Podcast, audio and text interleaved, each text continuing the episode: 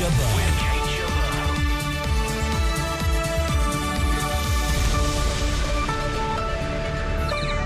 Belfast IRA murder, why the case isn't closed. Ukraine, UK service chiefs plan for the worst. Syria, has Assad won? Iraq, have the people lost?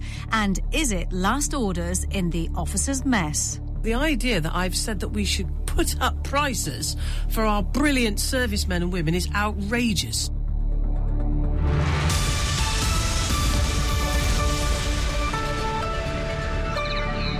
The Sinn Féin leader Gerry Adams was arrested last night in connection with the murder of a woman more than 40 years ago. Jean McConville was abducted by the IRA in 1972 after she was accused of being an informer. Her body was recovered from a beach in County Louth in 2003. I'm joined today by Professor Michael Clarke, Director General of the Royal United Services Institute and BFBS Defence Analyst Christopher Lee. Hello to both of you. Professor Clarke, first of all, just tell us how this came about uh, essentially, this is a, was a notorious murder in uh, 1972. As you said, Jean McConville's body was subsequently discovered.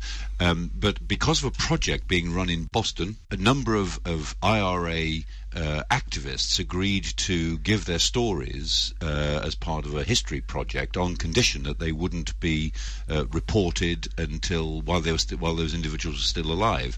As a result of a court case in the United States, those conversations now have uh, do have to be accessed or can be accessed, and British intelligence we know you know has lent on American intelligence pretty heavily. So things that were said apparently in confidence for this history project have now become into the public domain and have produced a degree of evidence which has led to the opening of cold cases, of which this is probably the most notorious. Indeed, Christopher, we're talking about these Boston tapes, aren't we? Are you surprised by the kind of impact they've been having? Not since they were forced to release because it uh, released the uh, contents or some of the contents, and it's already started. This is not the first thing. Gerry Adams isn't the first consequence of this.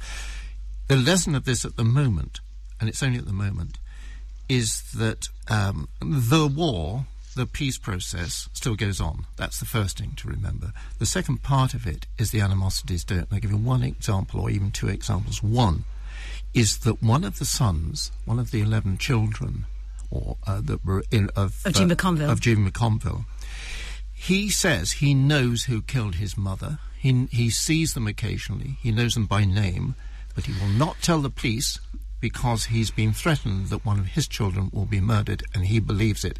And the mm-hmm. second thing, the reminder, is that there are four times as many as divisional barriers on the streets of Belfast today as there were before the peace process. And Professor Clarke, if we just look at events of this week, earlier on, the Northern Ireland Secretary Theresa Villiers wrote to the families of those who died in the both the so-called Ballymurphy massacre in 71, 1971, and the La Mon bombing of 1978, ruling out independent reviews into both incidents. There seems to be this kind of two-pronged approach at the moment, whereas, you know, inquiries or not, and then the, the idea that there are some kind of re- reconciliation. How how would you kind of judge the situation on the ground in Northern Ireland these days? It is very difficult because um, any peace process is going to involve effectively some uh, amnesties for people who, you know, otherwise ought to face a court of law, and that always happens. It happens all over the world, and it's happened in Northern Ireland.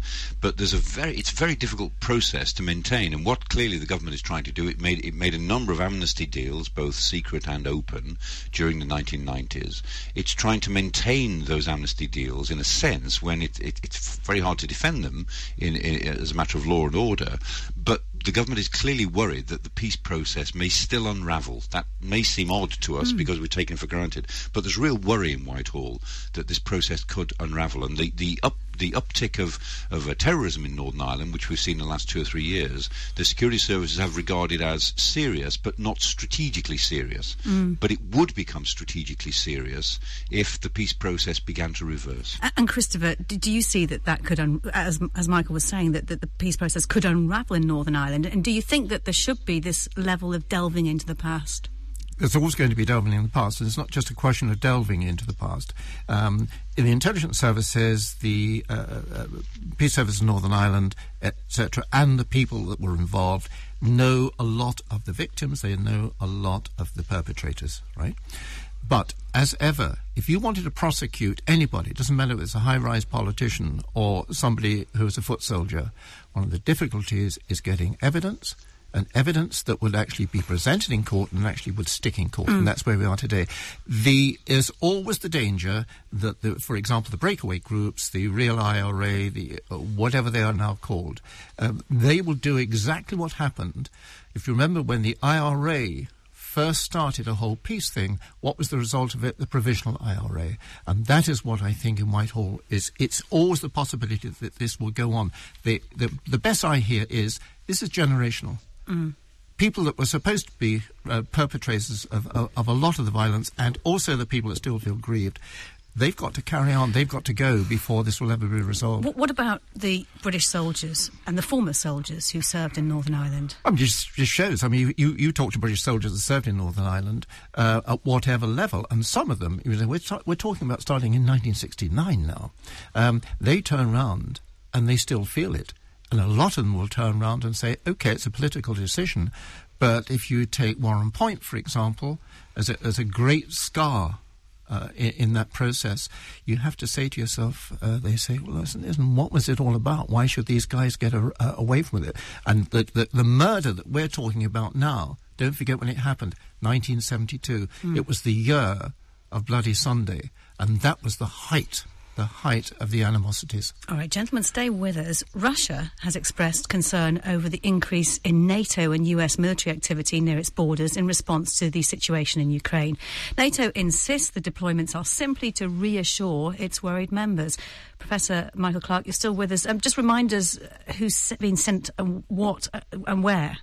Well, essentially, the uh, Supreme Commander Europe, General Breedlove, was sent away uh, a couple of weeks ago to come back with a plan for reassuring NATO's allies, and that plan was to involve uh, air, land, and sea forces.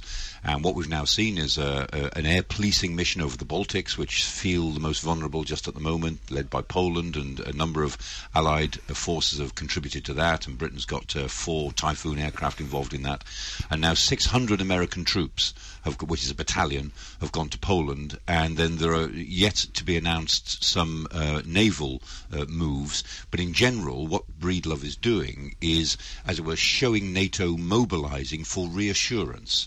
And the Russians don't like it, but this is NATO showing its East European members, its new members, that Article 5 should mean something. And the state of play in terms of Russian forces or indeed pro Russian forces? The, the, no direct threat uh, at the moment. Uh, it's all political. I mean, our eyes are all on uh, eastern uh, Ukraine, but the, the, the, issues to worry about at the moment are Transnistria in Moldova, which is right next to Romania, and of course, Moldova is essentially Rum- uh, Romanian ethnically, and that's a now NATO member. Russian minorities in Estonia and Latvia, 40% Russian minorities, and in Lithuania, further to the south of those three countries, Kaliningrad. Uh, there isn't a big Russian minority in Lithuania, but Kaliningrad, a, a, a Russian naval base, uh, is right in the middle of the territory. So the three Baltic states, Estonia, Latvia, Lithuania, feel for slightly different reasons extremely vulnerable. And Poland, big country, uh, always worries about Russia, now feels that uh, they have a real security challenge on their eastern border. Nothing has yet happened, it's all political, but the political uh, atmosphere has, has ratcheted up three or four notches in the last month. Christopher. Mike, you know, uh, it, nothing yet happened. It's all political. If I were running staff college, yeah, what I would do is is, is Just imagining that. Yeah, they, they missed one there, Christopher. They really missed an opportunity there. Listen, you guys have to take me seriously at this moment. Listen, if I were running, just suppose I was running the staff college, I think if I wanted to do a TTW, transition to war exercise, I might lay this out. I might say, you know, it's only political, etc. But what you have to do to cope. Now, we're not going to war. Everybody's very clear on that. Neither side is wants to go to war. But if you slot other things into it, you've got it. Now, the second part of it, I'd say, now what's happening to the British forces? What's happening to their training programs? What's being diverted? Um, Well, what what is it- being do, do- do you know what is happening Yes, I mean we we've got we've got in terms of exercise programs involving the three services? uh, there are two uh, two exercise programs I know of that involved suddenly Eastern Europe mm. which didn't weren't weren't set up to involve Eastern Europe in the first place.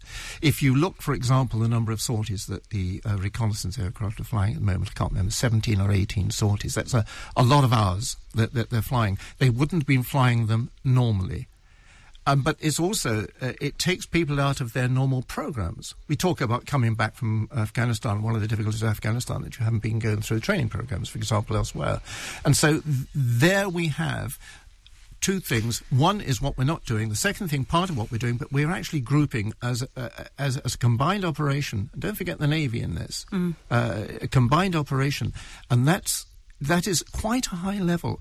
So put that into your staff college uh, uh, exercise and say, and you say to your senior officers, okay, where do you think this might end? Because one of the biggest problems we've faced is the failure of intelligence, and so how are we going to rectify that? Uh, Professor Clarke, if you were at Staff College and you had a, an essay to write about where we're at now in Ukraine, the situation, how serious is it? What, what, how would you judge the, the, the, the crisis, if, if, if you call it that at the moment? I think it is a crisis because we're looking at some assumptions that we used to take for granted, which we now cannot take for granted. And one of them is that uh, borders don't change by force in uh, Europe, in the modern Europe, but actually that looks as if it might now happen. There's a reasonable chance that eastern Ukraine will be occupied by pro Russian separatists with Russian force backing and will start to call itself something else.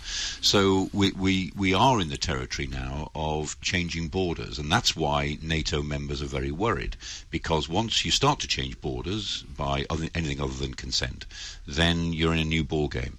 So I think it's serious in that respect. It's also serious in respect that NATO um, it now looks much more relevant in its fundamental role than ever before. But does it have the forces to meet that fundamental role? And in terms of British forces, of course, we, are structured for light operations. We've been mm. doing relatively light operations for the last 20 years. If we have to get heavy again, if we have to do heavy operations, put two brigades together into a, an armoured division, okay. a real armoured division, would it would it convince anybody in Europe these oh, days? All right, Professor Michael Clarke, Director General of the Royal United Services Institute. Thanks for your time today. Sit rep with Kate Jabbar. Still to come, allegations the government's defence cuts were made without any idea of what the forces were needed for. And what price a gin and tonic in the mess. This is BFBS Sit Rep.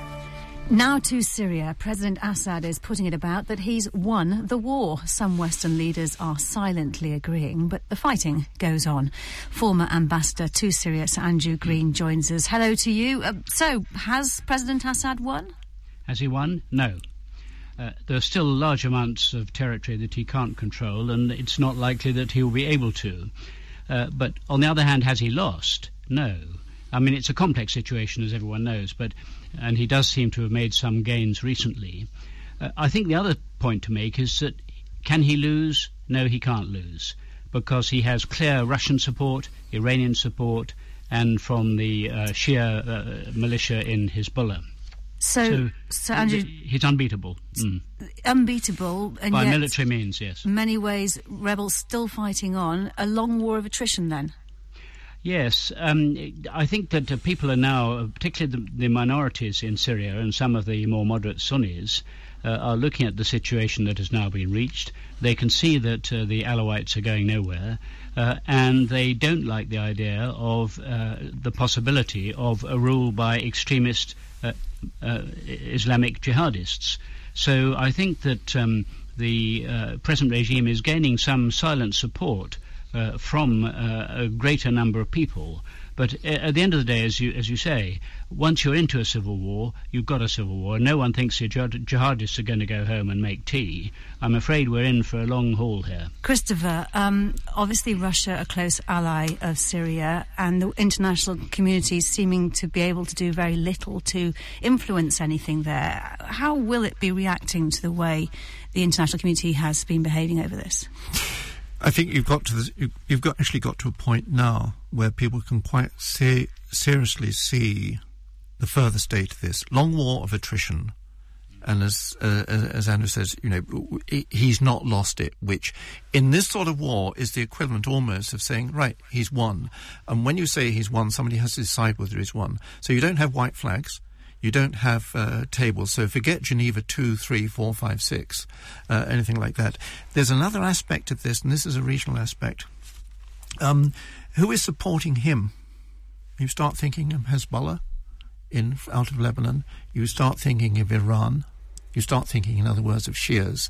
And on the other side, you start thinking of Sunnis. And then you get the idea that this is not just a war between him, i.e., uh, President Assad, and um, some some uh, misguided, mis- misgrouped rebels. It's also a war of, by proxy. And that's what's going on in the Middle East at the moment. In Syria, a war by proxy with people like Saudi Arabia, extraordinarily interested in what the result might be. Which leads us to the, the, very interesting situation in Iraq at the moment, next door, holding parliamentary elections. Little chance that Prime Minister Maliki will be replaced. Um, I've, I've, read, I've read, Sir Andrew, that, that, some people in Iraq, the best they're hoping that this, that this actual election may prevent all-out war. How do you see this? Well, I'm a pessimist, I'm afraid, as far as Iraq is concerned. Uh, I don't think that these elections will solve anything. Um, I think the present regime is perceived by the Sunni as being a, a Shia dictatorship. Uh, and really just uh, an, uh, almost the same as Saddam, but um, a Shia rather than Sunni. Um, so I think what we're going to see is a continued disaffection of the Sunnis, um, and uh, the Kurds, of course, in the north have been semi-detached for a long time. It doesn't seem to me that these elections will make any significant difference to all of that. Christopher, since the withdrawal of US troops in 2011, um, what situation has been developing in, in, terms of the different divides in Iraq? Uh, and even before obvious, that? Yeah, I mean, the most obvious one is a complete reversal of power, uh, yeah. official power. And so, you see, Saddam, Sunni. Sunni right, then the majority of the people, Shia, and felt desperately sort of put upon. And so you turn this round and you've got a different regime. And so you get into the business of anger politics, revenge mm. politics, etc.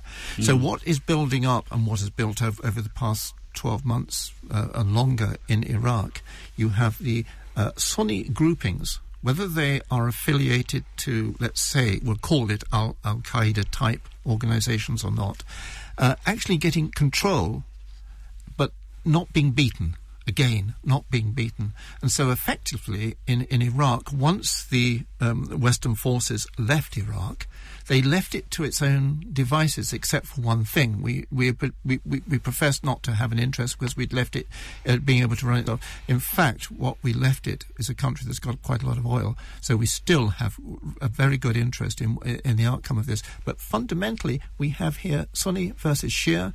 We have in next door in Syria Sunni versus Shia. And that is what we should be thinking about in a greater term, and that is the, the possibility that this could spread uh, in, into other parts of the world. Do, do you see that, Andrew, Andrew Green? I mean, do, yeah. are they self-contained to the countries, or is there an overspill? They're not self-contained. I agree entirely uh, that uh, there is uh, one situation reflects on another, and indeed, uh, I believe the Iraqis have, have, recently attacked a convoy of aid from Syria to the uh, rebels in, in, in, in, the west of uh, Iraq. the other major change um, that results from these recent events is a huge increase in the regional power of Iran. Mm. Uh, which of course is worrying the Saudis a great deal, uh, which ex- and that in turn explains why they are helping their so, lot in Syria. Sir Andrew, if I may just ask you to imagine that you were the British ambassador in Baghdad at the moment, what would you mm. be hmm. trying to do? Stay the hell out of it. There's nothing. There's nothing we can usefully do. Sir Andrew Green, thank you very much for your time today. You're welcome. The government has been accused of failing to fully assess the risks faced by the UK before the latest round of military cutbacks. A senior group of MPs and peers has been investigating the UK's national security strategy and has concluded there are gaps in the plan. BFBS reporter Toby Sadler spoke to the former Foreign Secretary Margaret Beckett, who chairs the Joint Committee. He asked her what's wrong with the current strategy. I think most of its faults stem from the fact that quite understandably, it was prepared really in rather a rush. It was a new government. They had to do the spending review, they had to do the defence and security review, and they had decided to continue with a national security strategy, which my committee completely applauds, and to continue to have a National Security Council, slightly different form, that doesn't matter, very good thing. But it was done in a mad rush, uh, and sometimes it shows. Also, what does concern us, and what we've been saying now ever since 2010, really, is that we don't think the government takes enough voices from outside the Whitehall inner circle in looking at these things. And we feel that, and, and it's an inevitable. I mean, my committee is full of very, very experienced people. We know how easy it is to get distracted from the long term by the pressing events of the day to day. And we are concerned that that is increasingly happening, that there isn't the horizon scanning, there isn't the forward thinking that a strategy should contain. Do you think the strategy has taken into account the recent cuts in the military and how that would impact our security? Well, no. Uh, I mean, the government insists, uh, must put their point of view, that actually it wasn't that rushed and everything was taken because what you would do in a logical world is you would make your defence and security decisions based on the context of what you thought your national security interests were. We don't think that happened last time. The government says it did. Nobody else really agrees. But what we're principally concerned about is that there's another national security strategy document due now in not until 2015, if then. Um, and that the same, there's no indication of forward planning that would mean we didn't repeat those mistakes. And we were stunned when we took evidence from the Secretary of State for Defence to be told that, that actually the National Security Council hadn't discussed in advance the changes that were being made in the armed forces. They'd been informed about them, well, you'd expect that. But that's not the same thing as influencing the decisions from the context of our national security interests. And that's the kind of thing that concerns us and we don't want to see repeated. The report also talks about the UK's position in the world shrinking as the sort of power of Asia rises up. Do you see that also affecting our military position, and, and how do you think that will uh, affect security long term? One of the things that concerns us about the tone of the existing national security strategy is that it, it says, um, you know, Britain's influence in the world won't diminish. And uh, the most recent reply that the government made to our report from last year, um, they they more or less reiterated that and said that in fact our influence was expanding. Now, we all want Britain to, to have its proper place in the world and to have a, as powerful a place in the world as we can. And we all recognise the influence that Britain can exert. But simply to sort of assert that nothing is going to change, nothing is going to diminish, seems to us to be unrealistic. And it, it, doesn't tie in with what, for example, Secretary, former Secretary Gates said recently, or indeed some senior people in the armed forces have been saying. That was Margaret Beckett speaking to Toby Sadler. Christopher, do you think she's right, what she's saying? I think the committee is absolutely right. I mean, let's, let's put this in perspective. Um, new government comes along, says we're going to have a defence review. Fine. It also says uh, the uh, national security strategy has to be part of that defence review, but we haven't actually got the council or the committee in place yet properly, uh, and therefore we can't actually listen to it. There's nothing for them to say. Mm. It is a fundamental principle right from 2010 when that review appeared, and the, and, and people were pointing to the strategy paper with, within it. You can have all the armed forces that you can possibly afford but unless somebody tells you what they may want you to be doing over the next 10 years, what the policy is going to be, you won't know what the formation is. And so that review was all about money. We've now get moving towards one in 2015, and this is the great test. Will anybody do something about deciding what the United Kingdom wants to be doing in the for the globe in, globally for the next say I know, 15 I know, 20 years. I know we we say this over and over again and I suppose it seems pretty obvious in a way but what is the big problem about getting the policy together? Uh, three things. One um, is is that nobody in government is actually much interested in global policy because it seems very a very difficult to work out, and two there are a lot of restrictions. One, are you on America's side or not? What is the role of NATO or not? What are your ambitions? Who's going to get into that sort of discussion? They don't. And one of the problems of not doing that is that within Whitehall and within the uh, within the cabinet, especially, uh, it's the same group, small group of people who are coming up with the same arguments uh, all the time. And very, very few cabinet ministers are brought into discussion. If you're running health or, or, or, education or whatever, you're not brought into discussion, except that when you go into cabinet, where you might say, be able to say to the Prime Minister, listen, there is a cabal who right. says that we've got to get this right, it doesn't happen, and that's the problem. The- the- I'm the not thing- alone in this. The Americans got the same problem. Her fear that she was expressing was that the national security strategy will, will perhaps not have been got together properly before the next review. Is that a real concern? Is that likely to happen? It is very likely to happen, and I'll give you uh, How can it be avoided? Uh, well, I'll give you one example of, of, of, of why it is. Is, is, is, is because nobody is discussing what post-Afghan policy is for the United Kingdom. And you only have to have a small glitch to make people have to think, well, we haven't got this right, have we? And that glitch at the moment is called Ukraine. All right, Christopher, stay with us. BFBS SITREP. A defence minister says she is not calling for the price of alcohol in military bars to be increased. It follows calls from MPs on the Defence Select Committee to scrap subsidised alcohol in military bars. Anna Soubry, the Parliamentary Under Secretary of State for Defence Personnel, Welfare and Veterans, told MPs she wanted to curb a culture of drinking to the point of oblivion. Well, now in an interview with BFBS, Ms Soubry has sought to clarify her stance. I'd like to deny completely and totally that I ever said that our brilliant servicemen and women should not be um, getting any form of cheap drinks. On the contrary, I don't have a problem with people who do a brilliant job having a drink. All I've said is, like everybody else, we should all drink in, to some level of moderation. But the idea that I've said that we should we should put up prices for our brilliant servicemen and women is outrageous, and you can put that out wherever you want. Anna Soubry there. Um, uh, that would be very unpopular, wouldn't it, Christopher? Swap me. I mean, what a lot of absolute nonsense, isn't it, really? No, I mean, is everybody going to get price really of drink, you know, it's important. The price of drink is very, very important, and it doesn't stop people drinking. I I, mean, that- you can go to any university, as you know. I mean, you, I bet you were in the Union Bar, Students' Union Bar. Nelson Mandela Bar, that was my place. the. Mandela Bar. Well, you see, um, and probably when you were there, it was seventy-five pence for a pint of beer. Now Can't you- remember how much the snake bite was, I have to be honest. Right. Well, there you are. I mean, it, it is a nonsense thing. However, um, there is a great tradition in, in the services, like a lot of other organisations, that drink plays an important part.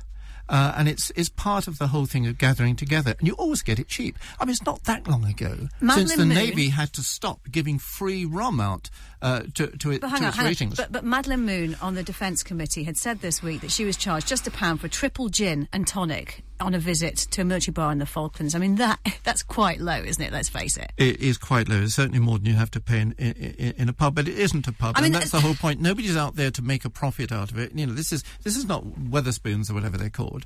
I mean, this is a straightforward. Uh, uh, Mm. But there, mess. is quite a serious drinking culture that does does cause problems sometimes. Especially, we, we have many reports about uh, drinking problems when people leave the force as well. I mean, it is it is an issue. What she's talking about, she's highlighting an issue that sometimes there is a drinking problem that needs to be taken seriously. Yeah, I think But that's not necessarily about the price in the officer's mess. No, and it's, it's, it's, it, uh, the price of booze is not going to change the fact that if you go out on the streets of London today, for example, that you'll probably find about 20% of people who are living in shop doorways are ex-military. Mm-hmm. But it's not because of the booze, it's Mm. what happens after. All right, Christopher, let's let's move on from the drinking stuff. Uh, a big speech in Washington tomorrow. Well, it's really, really important this because I mean we've been discussing sort of what's been happening in Ukraine, what's been happening in the Middle East, etc. And one of the points we were making earlier, and that is the relevance, for example, of NATO. And Chuck um, uh, Chuck Hagel, who is the American Defense uh, Secretary, is making a big speech in Washington, which is a policy speech. And when Americans make policy speeches, they tend to stick to the policies rather than just round turning uh, about six months later. And it is the future and the relevance and the job application of NATO. And this is the biggest talking point in Europe at the moment. For example, Ukraine. Can NATO actually has it has it got a role, and where is that future role? For example, after ISAF and and, and, and Afghanistan. So we really ought to be listening tomorrow afternoon. I think three o'clock London time uh, of what he has to say. All right, Christopher, thank you very much. And that's all we have time for this week. My thanks to all of our guests. If you'd like to join the debate, we're on Twitter. You can follow us at BFBS SitRep. Remember, you can listen again on our website, bfbs.com slash sitrep. We're back at the same time next week. Thanks for listening. From me, Kate Chabot. Bye-bye for now.